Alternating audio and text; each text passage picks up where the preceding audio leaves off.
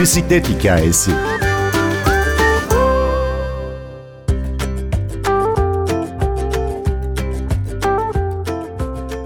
Bisikletin icadının 200. yıl dönümü. Bisiklet hikayelerinde bisikletli yaşamı konuşacağız. Bisiklet severlerin, bisikletli gezginlerin hikayelerini paylaşacağız. İstedik ki bu ilk bölümde hikayenin en başına gidelim. Bakalım bu 200 yıl boyunca bisiklet hangi evrelerden geçti, nasıl bir dönüşüm geçirdi? Bisikletin tarihini bisiklet çizeri, yazarı Aydan Çelik'le konuştuk. Alman Karl von Dreisen makinası ya da koşu makinası diye bilinen ya da genel ismiyle Drazian diye bilinen alet 200 yaşında. Hep şu aklıma gelmiştir. Aslında gecikmiş bir icat bisiklet. Niye? Çünkü aşağı yukarı 5000 yıldır tekerleğin varlığını biliyoruz. Ama insanoğlu yan yana duran iki tekerleği, dört tekerleği vesaire yaparken bir sürü öyle araç, araba vesaire yaparken niye bisikleti bu kadar geç icat etti? Çok ilginç bir durum bence. Hatta Leonardo da Vinci'ye ithaf edilen bir çizim vardır. Aşağı yukarı bu koşu makinesi denen alete benzer. Ama o da hani bir tevatür gibi karşılanıyor artık bugün bilim dünyası tarafından. Fiilen hayata geçmiş bir şey değil. E hani tekerleğin icadı nasıl bir devrimse bisikletin icadı da öyle bir devrim. Aynı zamanda hem teknolojik hem de zihinsel bir devrim. Çünkü önlü arkalı iki tekerleğin dengede durma fikri devrimci bir fikir. O yüzden herhalde yaklaşık sanıyorum bir 10 yıl önce BBC bir anket yapmıştı. Son 200 yılın en sevilen icadı diye. Tabii bisiklet açık ara önde çıkmıştı. Yani ikinci sıradaki sanıyorum transistördü. İşte %10 gibi bir şeyse bisiklet %57 gibi bir rakamdı şimdi hafızamda kalan bu. Koşu makinesi dediğimiz bugünkü bisikletten çok farklı aslında. Biraz tasvir etseniz de gözümüzde canlandırsak. Fred Çakmaktaş'ın bu arabası gibi işte. Oturuyorsunuz, ayaklarınızı da götürüyorsunuz ama böyle enteresan da detaylar içeriyor. Koşu makinesi sadece öyle o kadar basit bir şey değil. Sürücünün göğsünü dayayacağı bir yer var, sele ayarı var vesaire. Çok da şık bir nesne. Ondan sonra bisiklet kendi içinde tabii bir süre evrim geçiriyor işte bildiğimiz bone shaker diye bir şey çıkıyor mesela. Bu işte kemik çalkalayan gibi herhalde telaffuz edebildiğimiz Türkçe. Öyle bir şey çıkıyor. O çok uzun ömürlü olmuyor ama o ismi bir belge halen yayınlanıyor dünyada yanlış bilmiyorsam. Penny Farthing diye bir bisiklet var. Ön tekeri kocaman. Big wheel de deniyor ya da işte büyük teker anlamına gelecek şekilde. Arka tekeri küçücük. Bu da İngilizlerin iki para biriminden geliyor. İşte penny ve farthing artık sanıyorum yok İngilizlerde. Bizdeki meteliğe denk düşen bir şey. Bunlarda henüz ortalıkta şey yok. Zaten koşu makinesinde bir pedal yoktu. Bu penny farthing'de var ama zincir yok. Zincir içinde bir süre daha beklememiz gerekiyor. O da sanıyorum bir yüzyıla denk gelen o civarda bir geçmişi var. Bisiklete zincir eklendikten sonra ön tekerle arka tekerin hareketleri de birbirlerinden iyice bağımsızlaşınca ortaya bugün temel strüktürünü, çatısını gördüğümüz bisiklet çıkıyor ve insanlık tarihinde yerini alıyor.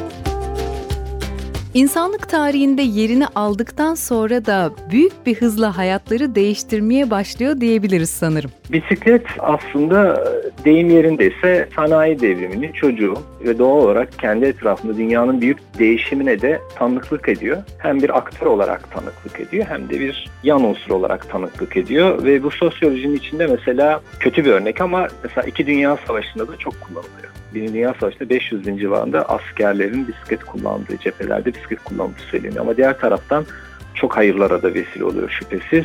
Mesela kadın hareketinde kadınların özgürleşmesinde bisikletin çok önemli bir yeri var. Susan Anthony, Amerikalı ünlü feminist, bisikletin icadının kadın özgürlük hareketinde tuttuğu yer kadar hiçbir şeyin tutmadığını söylüyor. Çünkü kadınlar artık bisiklet genellikle tek kişi binilen bir alet olduğu için ve bir özgüven nesnesi olduğu için bunun altını çiziyor. Onun dışında bu çok efektif nesnenin ki yani harcadığınız güçle aldığınız verimlilik arasındaki oran bisiklet kadar hiçbir alanda verimli değil. Yani koşmak değil mesela. Yani koşmakta harcadığınız enerjiyle aldığınız verim arasındaki oran bisiklettekinin çok altında. Bu tabii ki bir taraftan da işin sportif yanını da geliştiriyor. Bu yıl dünyada bildiğimiz büyük 3 turun İspanya turu hariç Fransa turu ve İtalya turu hatta İtalya turu bu yıl 100 yaşına bastı. Bunlar aslında 100 yaşından daha eski turlar. Arada savaşlarda yapılmadığı için net olarak 100 yaşına bastılar diyoruz.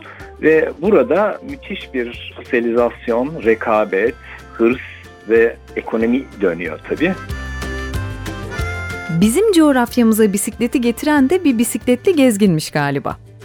sadece bundan ibaret değil. Dünyanın her yerine bisikletle giden ki bunlar arasında en eski yazıya geçirilmiş bildiğimiz örnek Thomas Stevens diye bir İngiliz yurttaşındır. 1884 civarı Amerika'dan yola çıkar. San Francisco'dan tabi Atlantik gemiyle geçer. Sonra Avrupa'ya gelir. Avrupa'da pedal çevirir. Ve Osmanlı coğrafyasına da gelir. Osmanlı coğrafyasında bir ay kalır. Burada kaldığında 1885 yıldır büyük muhabbet görür ve ondan sonra Japonya'ya devam eder. Thomas Stevens geldiğinde burada da insanlar tabii bir kısmı işte şeytan arabası deyimini ilk orada duyarız mesela. Bildiğimiz ilk şeytan arabası deyimi Büyükada'da verilmiş bir deyimdir ada halkından erkekler koyarlar. En azından bildiğimiz bu daha eski olabilir ama diğer taraftan o dönem Stevens'ın gezisinden etkilenen Ahmet Tevfik adında bir gazeteci bir arkadaşını alır. Yaklaşık 5 yıl sonra filan Bursa bölgesinde bugün 100 yıllık macera diye yapılan bisiklet yarışının aslında atası o gezidir ve Velosiped ile bir Cevelan adında kitap haline de basılır. Geçtiğimiz yıllarda da iki ayrı edisyonu piyasaya çıktı bu kitapların. Türkiye yani bisikletle aslında nereden baksanız 120 yıldır falan tanışıklığı olan bir ülke. Ama bizim ülkemizde bisiklet kültürü bu eski tanışıklığa rağmen halen çok istenen yerde değil. Bunun türlü sebepleri var muhtemelen. Ama şimdilerde yeniden bir canlanma görüyoruz. Her yerde bisiklet festivalleri, bisiklet yarışları, bisiklet grupları oluşuyor. Dilerim bu böyle devam eder. Bisikletin tarihini bisiklet çizeri, yazarı Aydan Çelik'ten dinledik.